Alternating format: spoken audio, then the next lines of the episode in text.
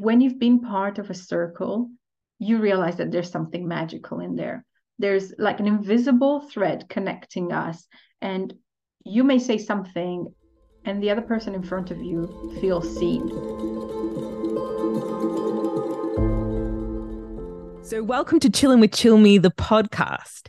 Chillin' with Cilmi began as an Instagram live series during the lockdown as a way to kind of stay connected and have something to look forward to. It was my own little ritual, really. I started reaching out to a few of my mates who do work I really admire and some experts on topics I was interested in, such as hypnotherapy and astrology, to see if they were up for an interview. And I ended up receiving quite a few messages asking to turn the series into a podcast. So here I am. And finally, and I'm so excited to introduce you guys to my guest today. Denisa Maria is a Magdalene Rose high priestess and coach whose mission is to help empower women to awaken their divine feminine and honor their own unique rhythm.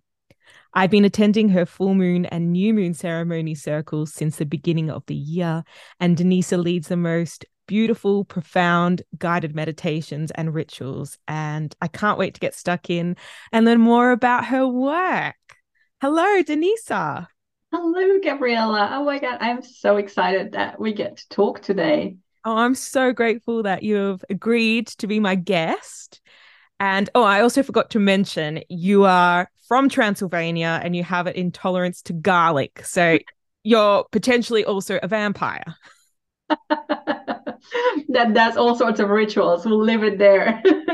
Oh okay, we need to get it. We'll, we'll we'll quiz you on that a bit later. Yeah. But first, we got to set the scene, take it back to the beginning. How did you find this work, or did it find you? And what's the journey been like? Ooh, uh, how far can we go back? as, as, far back as you like. Did little Denisa think this is what she was going to be doing? This was going to be her life's work?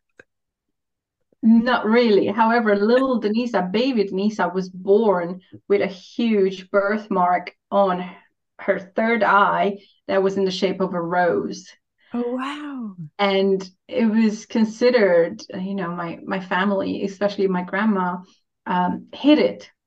So it wasn't seen as a good thing, right? Um, it was um, a mark, the mark of shame.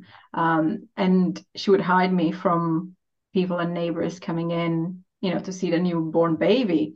Wow. I found that years later. However, when I entered uh, my priestess path, which um, I, I, really want to share how that found me yeah. because it's a really um, it's a beautiful process. Um, I put two and two together and I realized, oh my God, the birthmark on me was a rose. Like I had a, a huge rose on my forehead. That's incredible. So you were born to do this work, really? you could say so. When we when we find what we love, mm. whenever we do it, we feel alive and energized. If you're doing something and it depletes you, it's a sign that your vital energy is is running through some corners, through some cracks. And whenever I am involved in any rituals, holding space, I just feel energized and alive, even though it could be depleting because some sometimes ceremonies can be very intense. Yeah.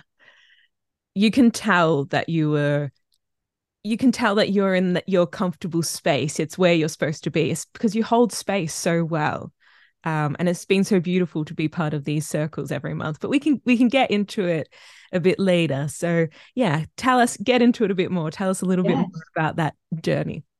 So initially, my awakening journey started when my father passed away.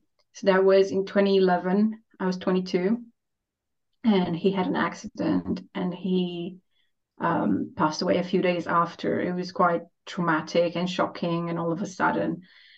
And I had a moment um, around the funeral. His funeral, we were in a village, you know, just outside um, one of the big towns, Brasov in Romania, Transylvania. And over 500 people came to pay their respects wow. throughout the um, mourning days that we had and the, you know the wake that was um, held and all the traditional customs um, and that just made me think, oh my God, all these people are coming and they're telling stories. Mm. They're telling stories about how he helped them with this, he helped them with that, he gave them a lift, he did something, he was the mayor of the village at one point. You know, there were all sorts of stories, and I realized, whoa, I've got some big shoes to fill in. And I decided to make this moment a decisive moment for me in the way that it will be a changing mm. crossroad. And it became my why, my why to influence the lives of a billion people in his name. Whether I get to a billion, I could stop a few millions. I, I would, you know, or yeah. I could stop at a, a few hundreds. Though it has been hundreds and thousands since I started. Um, I made it the moment that inspired me, right? So my lesson was to make a difference in people's lives. And I started by looking at my health. So initially, I started with healthy food, with um, nutrition, raw food, plant based. It's been a journey for myself to help me to prepare for a surgery. I used to have metals in my spine. So I was a real iron woman. I mm-hmm. had scoliosis and they bolted my spine with um, screws and titanium rods. And I had those for 10 years in. And I really want to take them out because uh, one of the rods broke inside my spine. Oh, that, uh, how did you discover that? Were you in pain?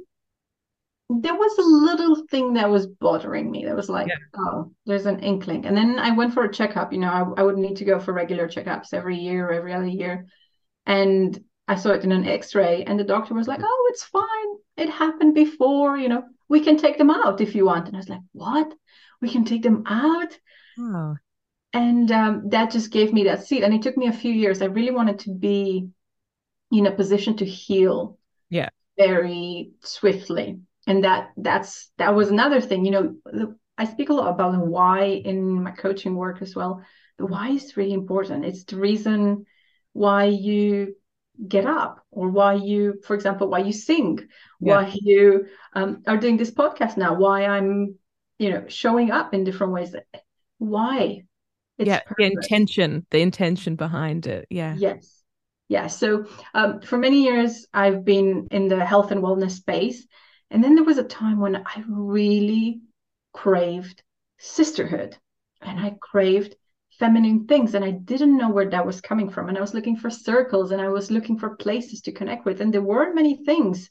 Um, this was more than five six years ago i think around that time and there weren't so many offerings but i did discover that you could work with your cycle and you could you know look at your cycle as a way to understand yourself mm. and not something to fight or to hate or that it's a burden because i've had most of my life really heavy periods and painful ones and quite intense mm. times of the month. Yet I was still striving, you know, to go to work or to show up and do all the things while on it because I can do anything that a man does, even though I bleed for five days. You know, that was the kind of joke. Yeah. so when I learned that, that was the process that opened me up to, hey, there's there's power in your cycle. And I, I've read the book Wild Power, mm. and that that was a really good place to start with. Oh, I've got to read that book. It's been popping up a lot on my on my feeds, rec- recommended reading, and on I keep on seeing it on my friends' Instagram pages. They've been reading this book, and I've read. It's a fiction book, but The Red Tent. Have you read The Red Tent? Oh my god, yes, I've read that. and probably before Wild Power, and I was like, oh, yeah, I, have read it a few times and I've got the audio book and I can't, I just love the story. It's so beautiful. But basically, it's called the Red Tent. And when the women would bleed, and because they were living in close community, they would all bleed at the same time. They would go into this tent and they were considered people, the rest of the community would go to them to kind of, because they was they believed that they were more intuitive on their period. So if they needed cat seek were seeking counsel, they would go to them at this time. And also the sisters would just be together and have that space.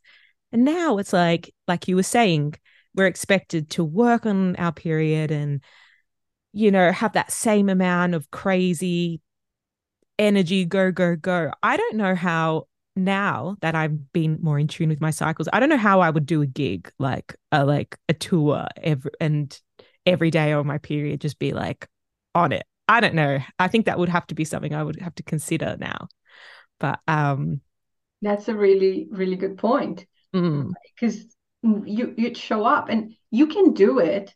Mm. It's just a place where you're doing it from. You can do it where you work with your cycle and you work with its strengths, mm. or you you put it out, you know, stretch shove it under the carpet. It's like I'm just sh- going to show up, you know, as everyone else around me.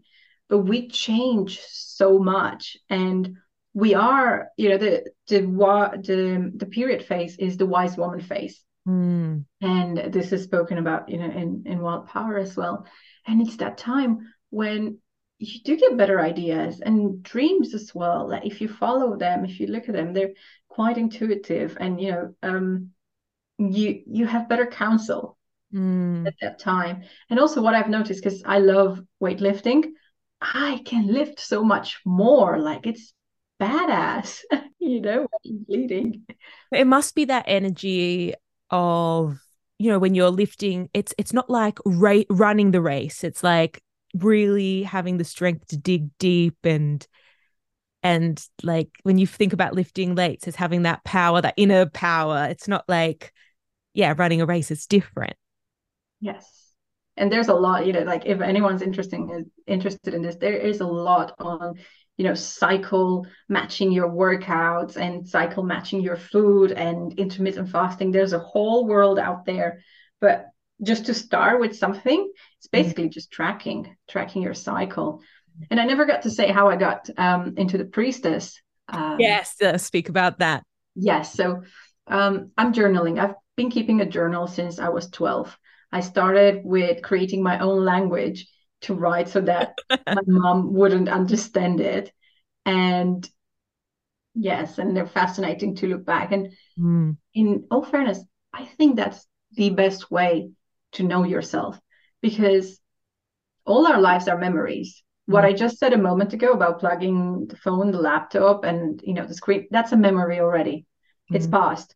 And the beginning of this sentence has passed already. So we all have memories and they become distorted and they become wrapped into the emotions we felt in in in the moment we lived them so by keeping a journal you have the most accurate description of who you are mm. and what you what you you've lived through because i sometimes feel oh my god that year was really challenging or you know i probably have a lower opinion or view of something that happened and then i go through my journal. Mm. and it's like no it wasn't actually. Actually it was quite good you know or or the other way around. So this journal so i was um, doing free writing automated writing where i call in my guides and i just let my hand flow and i i was writing. And i wrote and also when i do this i speak in second person. So I don't speak in first person. It it just it writes. I write in second person. So it's, it said, "You are a rose priestess, and you will find your tribe, and you'll find your people, and you'll find your teacher." And I was like, "Oh my god, what is that? Like I've never heard that term before." Mm. And this was, gosh, when was it? Maybe 2019, the beginning of the year, maybe and um, I went online and I looked, what is a rose priestess? Yeah. what is that? And I found um, The Way of the Rose, my teacher's website. And turns out she was starting her first round of priestess initiations. Um, initiation, yes. Oh, wow. And it was starting within a month mm. after I I, you know, after I found her out, so I applied and I've started straight away, and that was it. Mm. And it's really fascinating because I was speaking to a sister of mine that um, initiated after me in a different group, and she had the same thing. She was told through writing that she's a rose priestess, and that's how she found it.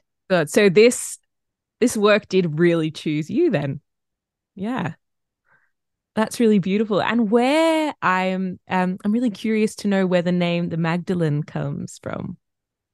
It comes from Mary Magdalene. Hmm. Um Mary Magdalene who wasn't just a disciple. Um, there are gospels that have been found that have been hidden by those that try to escape, mm. um, you know, the persecution, and also the, there was a decree where all non-canonical gospels, you know, like the ones that have been chosen by um, the church leaders, were deemed to be destroyed. Yeah. This is something that really, I think, God, it's going to take me a while to find the words, but the fact that I feel like women's words and the the women's experience has been written out of the whole Bible. Or I grew up Catholic, and I'm I'm guessing in Romania, did you grow up Christian or Orthodox? Or, yeah, Orthodox. Christian Orthodox. So they, when the church split, right? It, uh, was it at that council? I don't even remember if it was. Um, I don't know exactly when. Yeah. But there was the Great Rift, mm. and mm. it split. So it was the initial, and then it split into the Rome Church and the Constantinople mm. um, Church. And um, yeah, Romania, Greece, Russia is very Orthodox, you know, and it's this idea that it's holier than though um, it is the way, the right way, the only way. Same with the other way. Yeah. That's what I find when whenever you speak to not not every Christian and Catholic, and I think um, all religions fundamentally have a lot of beauty and truth to them. Um, but I think the words get distorted and you, you know, manipulated to serve whoever is speaking at the time. But everybody thinks they're right. And it's just like, how, I don't know.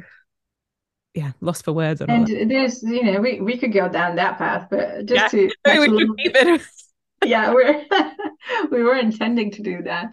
Um, you know the, the, translation. So the texts were re- written either in Aramaic or in Greek.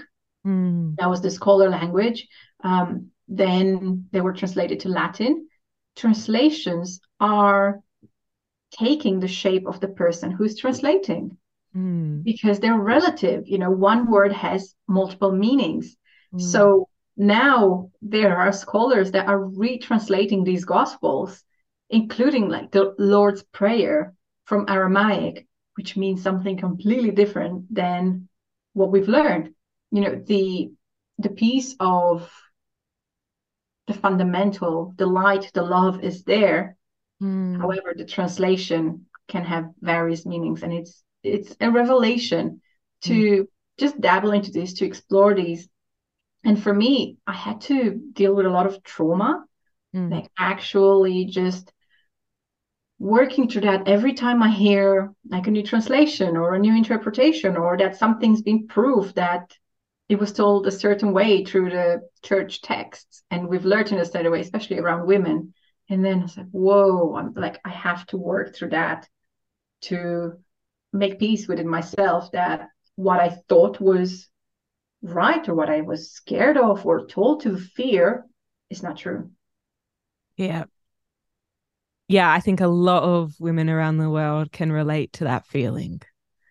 And um yeah, the Gospel of Mary Magdalene, I I've tried to um I've you know read it and listened to different interpretations of it because a lot of the text is missing, isn't it, from the the gospel? Yeah so there are a few versions that have been found and um, together they were put you know they made a text but they're still missing quite a few and their stories shared like similar in the other gospels but through a different lens of teaching. And it's a very it's a very gentle very wise lens of teaching a feminine way of teaching. Yeah. Um, you know i love cynthia bourgeault. She's an academic scholar, and her work on the Gospels, her work on and research, like it's very academically done. The research on um, Mary Magdalene is really fascinating, and I've come across it after I've ordained, and I'm really glad it was that way. So the mm-hmm. way I was trained and um, initiated as a priestess has been through the way of self knowledge and through um, our own experiences. And often we were left alone to figure it out and i would crave the circles i would crave you know the the group and my teacher would always say you know it's a solitary path. You have to figure it out yourself. Mm. and you know my my inner child would go like no. Like i want i want some attention. Um but that is the truth you know when you go inside when you go within you do get so much more. So the way i've come to know um mary magdalene and the magdalens which is a collective of priestesses energies that are surrounding this resurgence of the feminine. Yes. You know, yeah a massive resurgence of women kind of reclaiming their their witchiness and also like a craving for ritual. Yes. it's it's the way to know ourselves. Mm. and that's why i love it. You know that's why i, I bring this and it's I, I was a coach before being a priestess and it's bringing the two into one through the way of like through the coaching way of creation. Like you can create your reality you can create yourself. I am that i am. Mm. who do you want to be?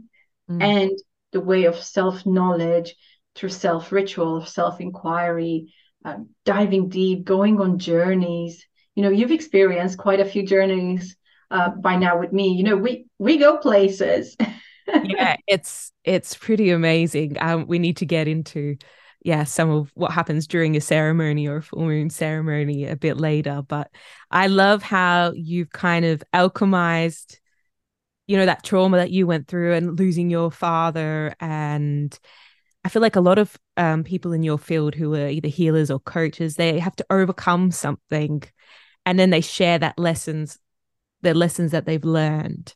And yeah, I love that marriage of you you know that coaching kind of traditional coaching work and then you know teaching people to go to trust their their intuition really and go within it's scary when somebody says go within or you have the the knowledge within you because we've always told that the knowledge is outside of ourselves and to mm. add you know like this that scary feeling. Sometimes can also feel bypassing. And if we're used to want the answers and if we if we used to want attention in a certain way not necessarily in a bad way. But just we we thrive on that you know like teacher tell me teacher tell me. And you know the teacher comes like you are the teacher.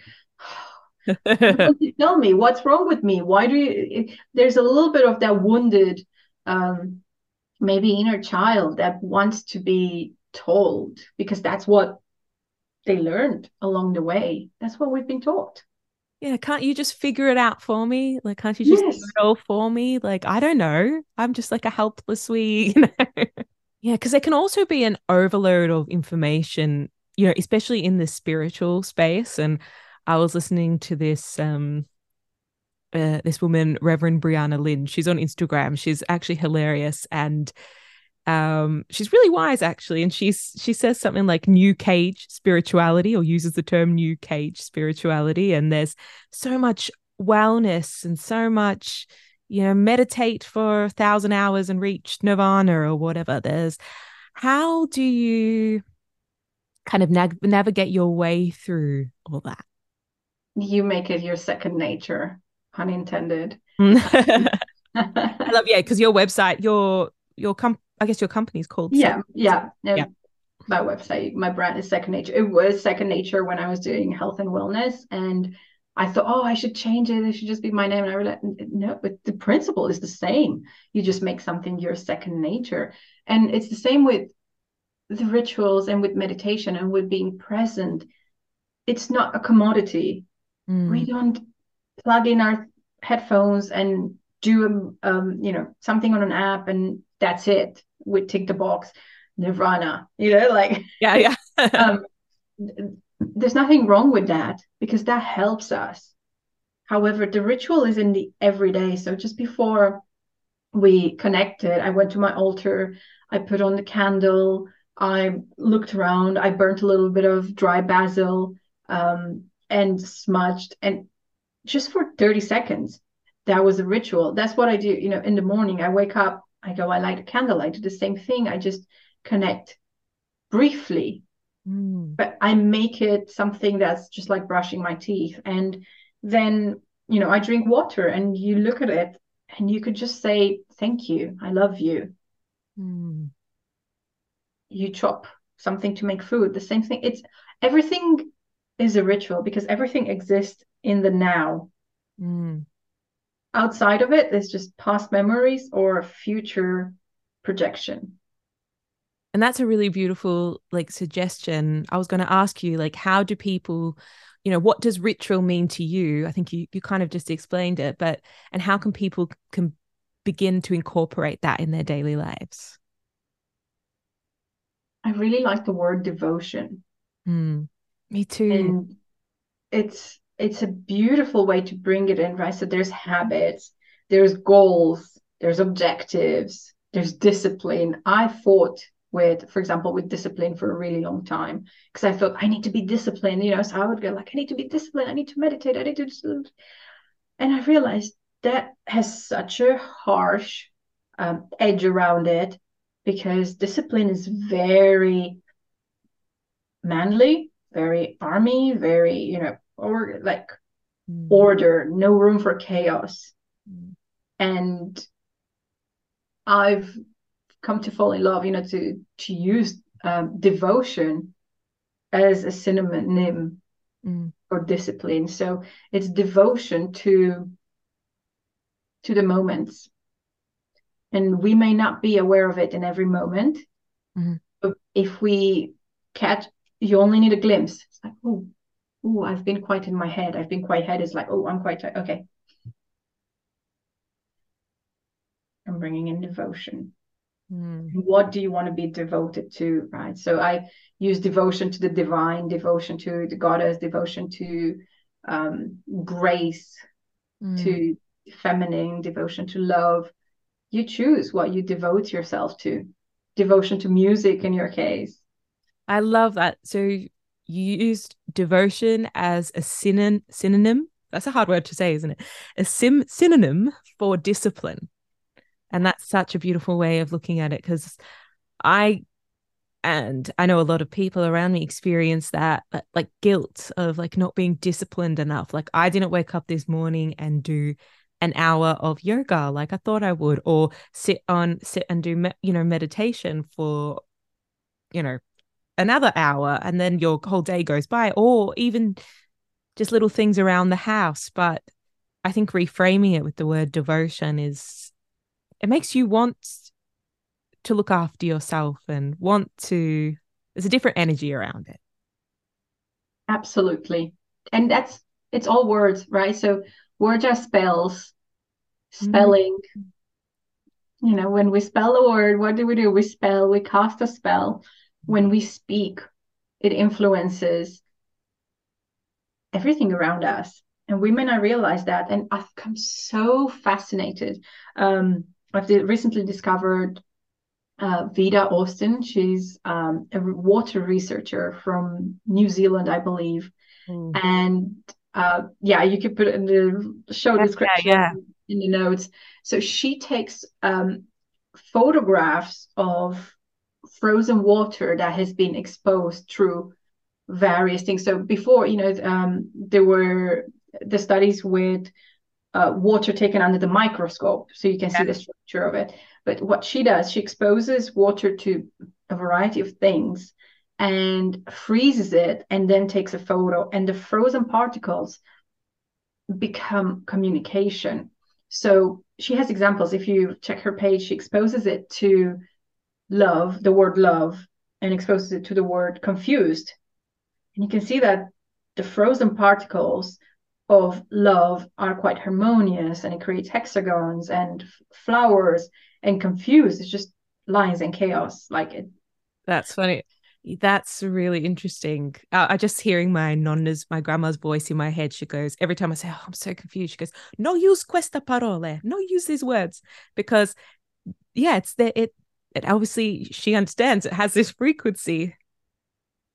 oh grandmas Yeah, grandmas have a wisdom they know, and Speaking of frequency and sound, I would really love to know how sound plays a role in your work because during our guided meditations, you I notice you use your voice. You're obviously leading us with words and sometimes like bird calls. I think I'm hearing that's what I'm hearing. And then you use your drum and your rattle. Yeah, I'd love to know a little bit more about um, the tools you use and yeah, and how sound plays a part in your work. I love that because I haven't never considered myself as someone working with sound because I've always been told, oh, my voice is not good for singing and I'm out of tune and, you know, all of that. And um, when I was in school, I applied to join the choir and I was accepted, but I never went. So my joke was that I'm, I'm just a rough diamond, you know, I'm a rough coal that's waiting to be um, shaved into a diamond when it comes to my voice. So that's been something where I've worked on consciously as well to stop telling myself I'm not a singer or I'm not this uh, because that is true. Mm. Like if I say it, it's true. Mm. Um, the same thing happened with painting and art. You know, like I said, I've I've um, I have a background in fine art, in photography and media, and I also I'm not a I can't draw. I'm not an artist, you know, by hand.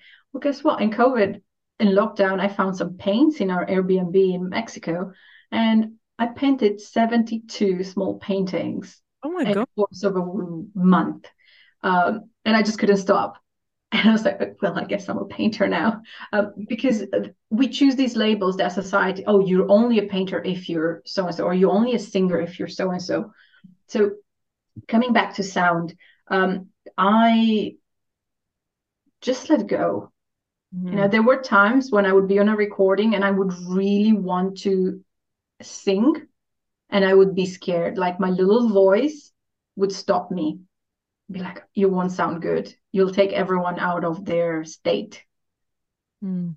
Right. So there's there was that, you know, a part of me that wasn't comfortable doing that. I was scared, right? So it was fear. So I worked on that and I just learned to let go. Like and the more you let go, the more you don't break the trance, you don't break the the frequency that is started when you open space in a ceremony. As you know, in a circle, we open space, we invite the elements, mm. we invite the guides. So that is sacred space. What happens there happens there and it's like that perfect Im- imperfectness um, that we were talking about before and that people can i find people relate to more it's like your favorite artists you don't well my favorite artists i don't love them because they were perfect i love them because of all the things that people would say that you know that's not technically good or that's not you know pleasant to listen to or look at, you know, when something's a bit ugly sounding as well. I like it, you know, because I can tell, especially when you know that's a person's, that's their unique expression. But that fear of is exactly the more you do it with confidence, the more people don't question it as well. Probably no one questions it in the first place. And if they do, it has something to do with them because they recognize in them that, oh, I I'm scared of someone judging me as not a good singer or not a good anything. Yeah. So I'll show you um, my first um, instrument is this little oh my god I, I have the blur on right? So you can't really see. I can see it there. See it there. Yeah okay. So this this little it's, it's a little weaved bag from Mexico. Wow I didn't realize how discolored it got. So um got this color on the outside. And inside I have seeds and crystals from uh, one of my first plant medicine ceremonies in Mexico. And that was a really powerful ceremony for me because I experienced deep love, like really deep love. And I was, um, I felt reborn. So I, I took the seeds and the crystals from the altar. I took some and I made a little rattle. and um, for a very long time, I used this, and I used it in particular um, on my period. I get heavy periods. I get heavy cramps, heavy pain. Sometimes nauseous. Sometimes dizzy. Like it's it's it's a mix. I feel yeah, yeah. I'm right there. so during my heavy periods when I would be like I would get in bed, I would make I, I would have to make it dark. So it's just as if I would be in the womb, and I would just rattle with uh, this, and it would take me to the liminal space outside of pain. Mm. There is nothing like pain to make you present. Mm. And that's what I've learned through, you know, I've been in pain through various stages through my back, mm. um, sciatica, period pains that sometimes are, you know, to the point of passing out. And there isn't anything like pain to make you present because in that moment, what do you feel? The pain and nothing else. Nothing in the past exists, nothing in the future exists. No worry, no, I have to do this or that. You simply are breathing through the damn thing. Mm. so there is there is power and and as you become more aware of it, like it sort of mellows down. And yeah. this has helped me a lot. So this was, you know, my first uh, intended instrument. And there's yeah. something about that percussion and that, you know, that repetitive sound of the rattle um, and the drum that creates like a big wave. Mm. And your conscious mind can attach to it. It's like there's a sound, I'm attached to that sound. So your subconscious mind can come and wander around and you can experience different things. Mm. That's a really cool rattle, that one that's got the rose. Yes. So again, I I made this. Um, I found a like an old rattle, like a child's rattle in Mexico. Yeah. And um, I, I bought it. I was like, I, I'm gonna do something with it. And I didn't know for a very long time. And I took it apart and I painted it. So it's got the four elements on it it's got um, the water, it's got the fire, it's got the air and the earth through the snake. I drew a snake on it. Um, so I wanted it to be an elemental rattle and the rose of the feminine, because yeah. that you know that is something that is very close to to me. You know, the, the rose is like this endless spiral and yeah. just keeps opening and opening and opening, and that's how I see our journey. It's not that we go back in the same place it's that we spiral up and we are above where we were also when we're journeying say for example you're taking us on a meditation and we're we're going somewhere we're actually we're going above we can go into the upper world we could go into the underworld but when i when i speak of you know the spiral of life mm. that's you know sometimes we feel oh, i've gone back oh i'm back in the same space mm. like that that's often something my clients tell me. Yeah. you know we, we can never go back mm. even if we try. The, the earth keeps spinning. Um we we cannot go back. Every the universe expands. But in if you see it as a spiral we're just above the same space we were. Mm. that's but, a beautiful way to think about things when you're stuck because uh, that feeling of oh nothing's moving forward but you are it actually I'm gonna think of the spiral now. And um, I've also put um, linseed, flaxseed inside, so it's got a really gentle sound. Yeah. Uh, whereas I have a more masculine, this is the feminine rattle, and I have a more masculine rattle, which uh, was custom made for me um, in Mexico, and it's got the sun and it's got jaguar on it. Um, so this is a more masculine, a harsher sound. It's got harsh, bigger seeds inside it. Yeah. Uh, and I work with both of these. And then um, I work with a few drums. This is uh, a Remo drum um, that I painted. And, you know, for a really long time, it's like, I'm going to find someone to paint it. Again, I wanted to look outside of myself for someone talented to paint it and do it until one night, I'm going to paint my drum. Actually, looks really good. I would commission you to paint a drum for me. really cool. Thank you. My little voice would want to say, "Oh, I can't do it. It was just a one-off." But my big voice would be like, "Okay, let's see what we can do." You know, you know that you know that's going to happen now.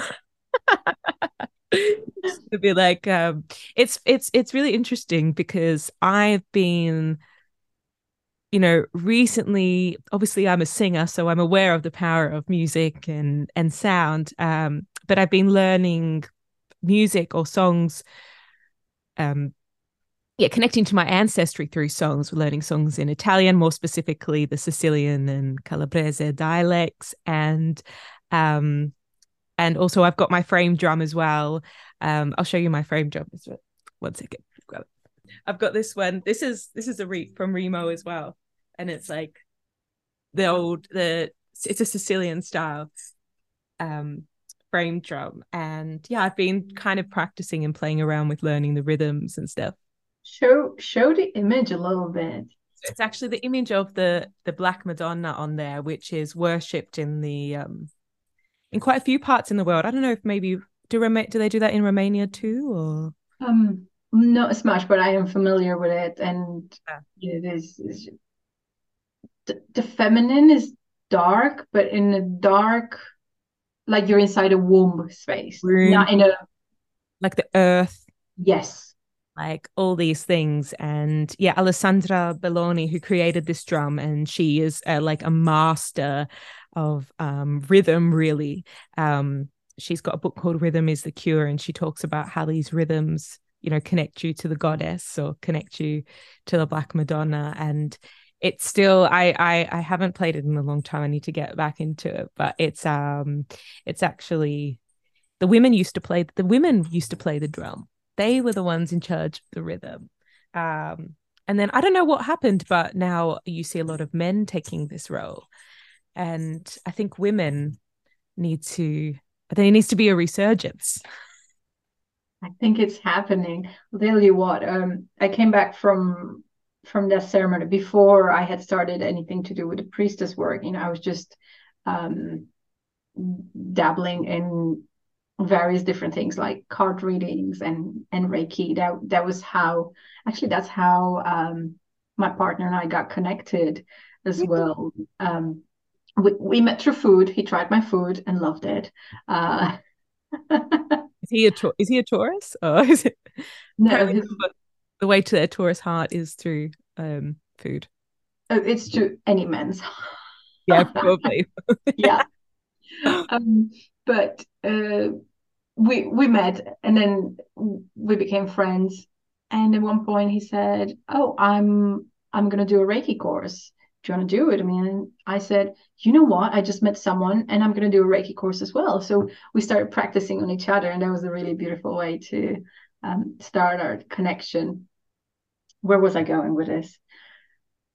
the drums resurgence of women. Oh, with the drum, yeah. So when I when I when I came back um, from my first trip to Mexico, and I had a you know a spontaneous ceremony there. Um, I came back and I felt I need to get a drum, so um, I messaged the the shaman I I had the ceremony with, and I said I need to get a drum, and he said just get a drum, but I don't know what to do with it. I said the drum will tell you. So that's how you know and i had again i was like but tell me where's the where's the you know the template? What do i do with a drum? Um and he was like no just ask the drum and the drum will lead you. Mm. and that's I think it's I, it's in us. It's like maybe the first sound was just this big boom, boom. I don't know, but well, well listen, listen to this. The heartbeat. Yeah, that's what does the baby hear. Yes. That that's the primordial drum, the mum's heart. Mm, that's all you need to know to start playing. So let's all let's all get our drums and um it's such a nice way to zone out as well or even just shaking that like the the physical act of like shaking um i don't know if you use that a lot the move movement in your work but yeah how does that factor in not so much when we do something to Zoom, um, because it, it, feels like okay, gotta stay in the camera, make sure you know everyone's safe, everyone's guided. But um, in person healings, in person ceremonies, in um, person rituals, movement is a big part, and it comes back to letting go. Again, you let go of what it should look like, of what it should sound like, because through movement you start making sounds, and when you are in that safe space, when you're in the sacred space, they'll they're guided. The movements are guided, the sounds are guided, and it's it's fascinating. You know, sometimes you you feel like a bird or you feel like a bear or you feel like the the spirit of the animal comes through you and you move in that way. So yeah movement is is big part and is powerful in itself. A devotional movement. Like it could just be when you get out of bed you stretch through intention through devotion and that's it that can be your movement. It doesn't have to be, I have to sit on the map and do my yoga session from A to B. Yeah, maybe it doesn't have to be as structured as we're conditioned to thinking it needs to be. I don't know, there's something always within me that fights against I I like guilt myself into not being structured, but then I've got this like rebel inside of me that doesn't want to be structured anyway.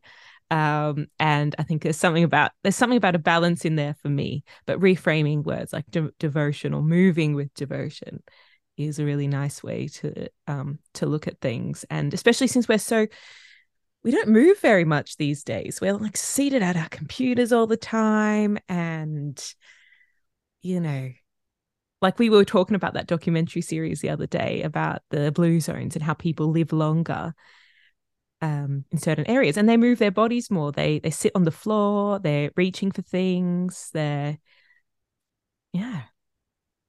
I was just reading this one line one one line reading this last night and i, I do want to come back to um, there are two thoughts. I'm splitting now into two parts and we're having two different conversations but um, quickly on the movement and i'll come back to what you said about not wanting to be organized and then also craving the being organized but with the movement, um, because I, I go to the gym, I, I like working out, I like lifting weights, but I was reading about how movement around the house actually uses a lot of energy in the body. And that was the one in Living to 100 in the Blue Zones documentary as well.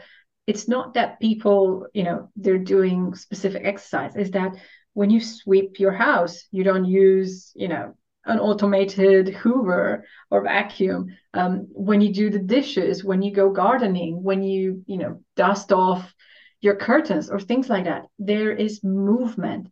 And i like like if i have to sweep something in the house i like to you know feel my body like tense my core be like so grateful that i can move and bring in this vision. Like when i'm a hundred i still want to move like this. You know bringing that in yeah visualizing being older because i mean this this is this thing there's this whole i feel like i'm just inundated with advertisements and things on television screaming at us telling us that we need to delay getting older in every way possible. But it's such a privilege to grow old and yeah visualizing yourself being older is a beautiful thing because we you uh, you want to live a long life and and a you know a healthy as healthy as you can be and mobile because mm-hmm. you could be you could be going to a late age you could go later you know like an old age and you could be dependent on other people and care homes did it ever exist no it's like you know people would still move within the family and um it's that part of you know the loneliness can can create more lack of movement and then the whole body just, sort of shuts down and your mind is still strong and agile but trapped in in a body. And the, the whole idea of community kind of brings us back to the circle and um yeah i feel like that's missing a lot today um community. I mean i'm guilty of i know a few of my neighbors i don't really i don't know all the people who live you know most of the people that live in my building um but there is this craving for for sisterhood um you know especially amongst a lot of the women and, and men that i've spoken to a place to gather a space to gather. And maybe you could share a little bit about your moon circles. Circles are powerful because there's no one above the other one right? It's not a triangle. It's a circle. What comes around goes around and it gets reflected. And I love the safety of women's circles or men's circles. And it's not to exclude, it's to bring in a feeling of home, to bring in like we crave sisterhood. I crave sisterhood. I craved it so much that i had to start it myself because i couldn't find it. And that when you've been part of a circle you realize that there's something magical in there. There's like an invisible thread connecting us and you may say something and the other person in front of you feels seen and the other way around. And i've found throughout the circles i've been leading that always one intention we start with intentions and we move on and they just build upon each other and we all sort of have that intention but we only voiced our part and then the other sister voices the other part and together we have one whole core intention. And that is really profound because we are so connected in inverted commas right now. We are so exposed to things yet we are devoided of connection itself of deep connection. And this answers that calling because we have evolved in tribes in gatherings in villages in communities because that's the only way to make it in the wild life. You have to you you have to rely on each other and technology has made us believe that we don't need other humans which is really not the case. We need physical touch like we need to have conversation you know as medicine. We need these things. Um and there are a lot of lonely people especially in cities as well. Um and it's been really lovely to have these circles. I'm surrounded by especially being a musician unfortunately it's changing a lot but still surrounded by a lot of man you know man energy which is which is beautiful. And i've got some really great um I, i've actually I've, I've got brothers from that experience which has been really beautiful. Um but there is that thing of of that sisterhood that I, I think have been missing. So I think circles, and we are all in the circles. We're all mirrors for each other. It's really interesting. Yes. And we learn quicker because we learn. We don't have to go through it ourselves. Mm-hmm. Um, we can learn from each other's insights and mistakes and lessons. And coming back to the masculine and you being surrounded by men, right? There isn't anything wrong, right? With um, no, no, right? Uh, there, there's a beauty in it because I was speaking about this yesterday with a client um, who is a veteran and went into the army, and that is a men's world.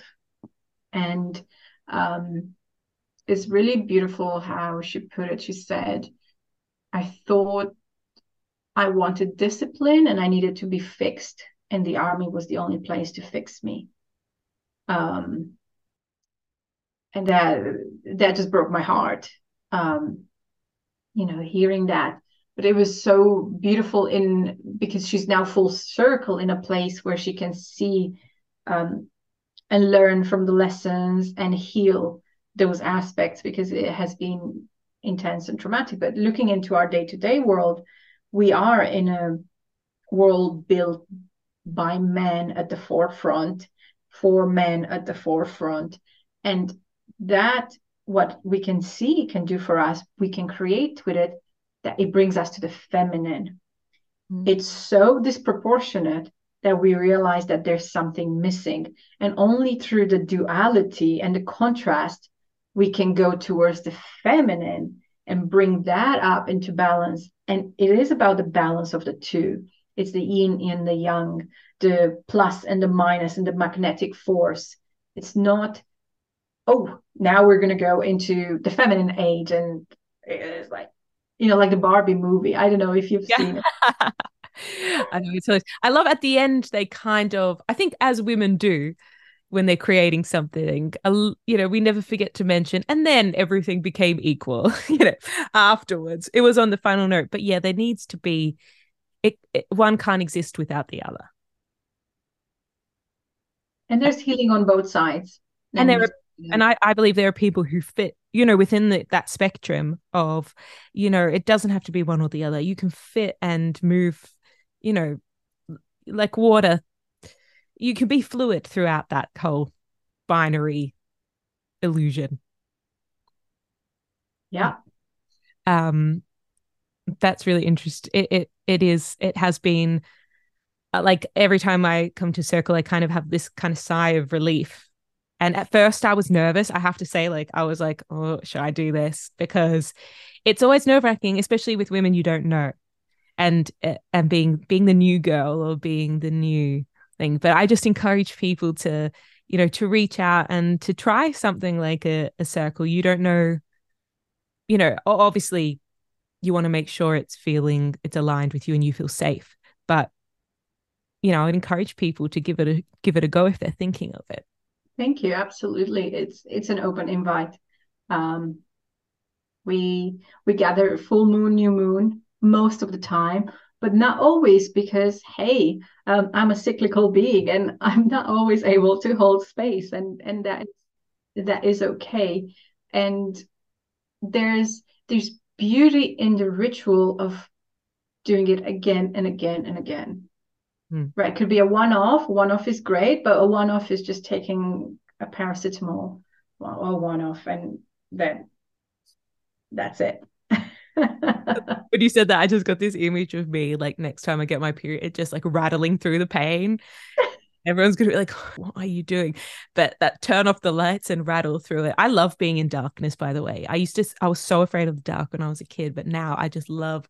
I love it, especially when you're not feeling well or you just want to have some alone time. It's just so cozy and nice. Absolutely. I, um, you know, in when I lived in Mexico, so during um, the whole COVID, like we ended up in Mexico, we were running. My partner and I were running a retreat in Mexico um, in 2020, and we arrived in March, first week of March in Mexico. And we got there, and then a few days after everything locked down, all flights stopped, and we were like, "What are we going to do? Are we going to go back to Europe or not. And we just decided to stay and take a leap of faith. It was scary because there were, there were unknown times and it was very confusing. And then soon after, we realized this was the best decision ever. So uh, we lived in Mexico for a really long time, and you know we're looking to um, go back to Mexico and build. We have land there.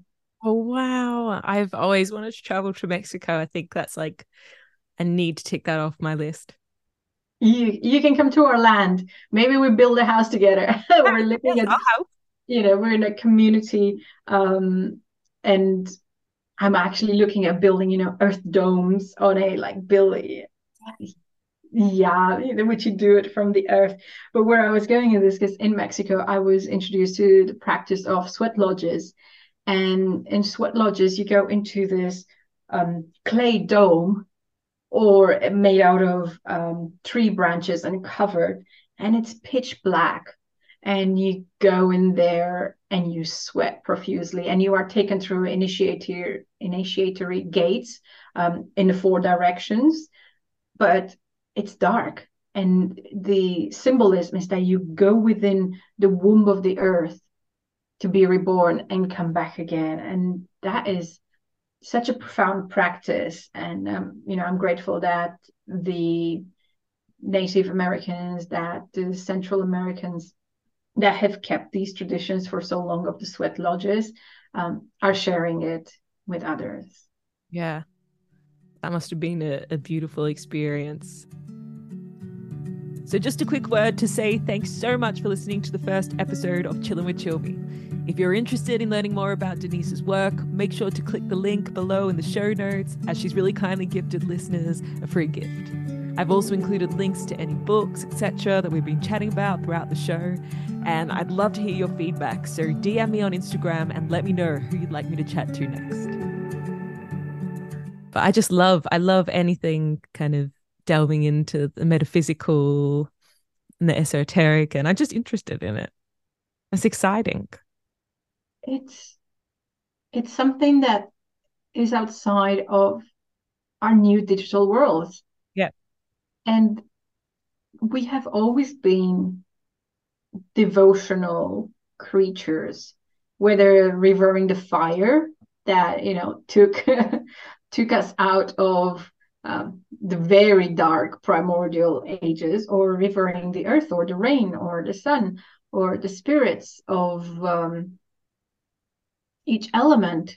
You know, there's then there's been gods and goddesses and then um, monotheist religions, there's always been something. And when we don't have that, then we end up going to um, bow to material things. Material things. It's almost like the media is our god right now, instead of nature that's outside of us that that that feeds us, that gives us water, that clothes us. Everything that's created comes from nature. Uh, I don't know, but we seem to be worshipping this kind of I, mean i love technology it's amazing i can communicate with my family from the other side of the world and i i do think there's positive side of it but the the negative side is just so you can just see it everywhere. It's when we forget that there's something else and we're yearning we have deep yearnings. We we haven't evolved at a desk looking into a box and speaking like we what we had 10 years of that? Yeah. 20 30 if you if you go you know a bit pre but you know the zoom age it's post covid the zoom age um we're not used to this. So mm-hmm. our dna our cells our memory and our cells have memory because of the water. Water has memory. And this water that we have in our cells has been around for billions of years. Because it evaporates and then it comes down again, evaporates, it comes down again, and it has just changed in shape and it has memory and it's calling us and it speaks to us. That's how our ancestors can speak to us. That's how um, parts of ourselves. And that we know if if you're listening to this, if you have that yearning, you know there's something tapping you. It's like, hey, look for more look for something that gives you that connection because it will bring you home i think that's a really beautiful way to kind of to wrap up our conversation and i could continue to ask you like a million questions and i've still got more questions on my page like that i we should definitely do another um interview or another chat in the future um and yeah, speaking of your ancestors, you're saying how the, the water, you know, we communicate with our ancestors through the water. And um the you sent me this beautiful video of your grandmother singing. And I just I love folk music from anywhere in the world. It's it just moves me the most. And there's something about her vo- her voice. And could you tell us maybe a little bit about the song that she's singing and what it's about? Um so this song I was recording, I have this recording with my grandma from probably 15 years ago uh, when I was doing an art project, a video installation uh, for my probably my final work uh, for my degree. And I flew to Romania and I recorded her singing various different things. So I didn't ask for a specific song, I just asked her to sing me things. Yeah. And I have many recordings with her, but this particular one um, is about yearning and longing for times gone by, yearning for the mountains, yearning for the sound of the birds, yearning for you, it says at the end. Oh, I can't believe how perfect that is to end our discussion because we're just saying, you know, this the reason why there's such a resurgence of people wanting to you know connect to connect with ritual and and sisterhood and it's because we all we're all yearning for something more than what we have in front of us thank you so much and what was your what was your um your grandma's name how do you say grandma in romanian you say, bunica bunica bunica that's grandma and her name was Vasilica. Vasilica. um, yeah it, it's coming from uh Basil, Saint Basil. Yeah, Basilico is like yeah. Yeah, yeah so it's with a V. Mm. And um yeah, she she was a powerful woman and singing was her medicine. And people in the old age, you know, there's this like we're losing this generation. There are very few people left from that generation that have a touch with 80 years ago, 90 years ago, 100 years ago. And because they have a touch with that, that means we have a touch with another 100 years in the past because they have met their grandparents probably. So yeah. there's this living link that is getting looser and looser. And my grandma passed away a couple of years ago, and I was in Mexico and I couldn't fly back. And it was a very yeah. challenging time. She sang all her life. She sang cooking, she sang gardening, she sang sang doing field work. You know, she she, she was a farmer. Um, and I didn't realize until you know coming into this healing where I was like, oh my god, yeah, she was truly a healer through her singing. And this this just came up when she passed away. Um, when she was passing, we knew it was coming, and all I could do was sing. So I couldn't sing to her but I was singing to her soul. And there's this beautiful song, which I don't remember who sang it, and I found it. It was like, She takes me to the other side. And I could just see, I, I was just singing on repeat, singing and crying. Mm. She brings me to the other side. She brings me to the other side, returning home. And that was my way of doing my ceremony for her um, soul transitioning. Okay, so we'll we're gonna play this song in memory of your of Vasilica, and um, I would just really I'd love to um, extend this invitation to you guys to get in touch with your you know the elders in your family to listen to their stories and find their songs learn the songs because these songs will go missing if we don't learn them ourselves. So then we can teach them to our children. And yeah i if, if you want to share them with me please do. I love i love hearing um folk music. So yeah thank you so much for listening. Thank you for being my guest denisa. I really appreciate your time and everything you've shared with us today. And if people want to find you where's the best place to find you? Instagram at the moment. At the second nature. The second nature is um, my handle. And yeah, come join us for one of the new moon or full moon circles. Yes, please do. I'll pop all the links into the space below. I'm new at this. I'm guessing that's well, that's the thing that we do, and that's what I'm supposed to say. But um, yeah, speak soon and hope you enjoyed the episode. Take care